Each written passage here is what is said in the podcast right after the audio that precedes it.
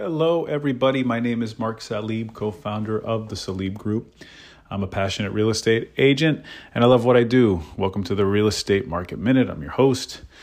Today's topic, let's get right into it. So, let's talk about buyers markets versus sellers markets. Um, you know, what's the difference?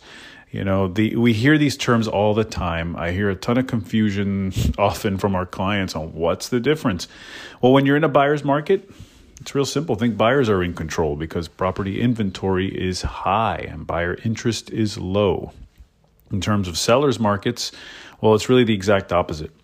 Property inventory is low and there are lots of interested buyers, so therefore sellers are in control. So many of you, I think, would be aware that in, the last 18 months, we've mostly been in a seller's market. Now, real estate markets do tend to be localized, but for the most part, that's what we've seen, especially within the single family home category. But it's not just single family homes. Uh, we see it in commercial real estate too. We see it with multifamilies. We see it with even uh, warehouses and other industrial type of uh, facilities. You know, it's why prices have been making their way higher during this time period. Uh, it's a simple supply demand issue.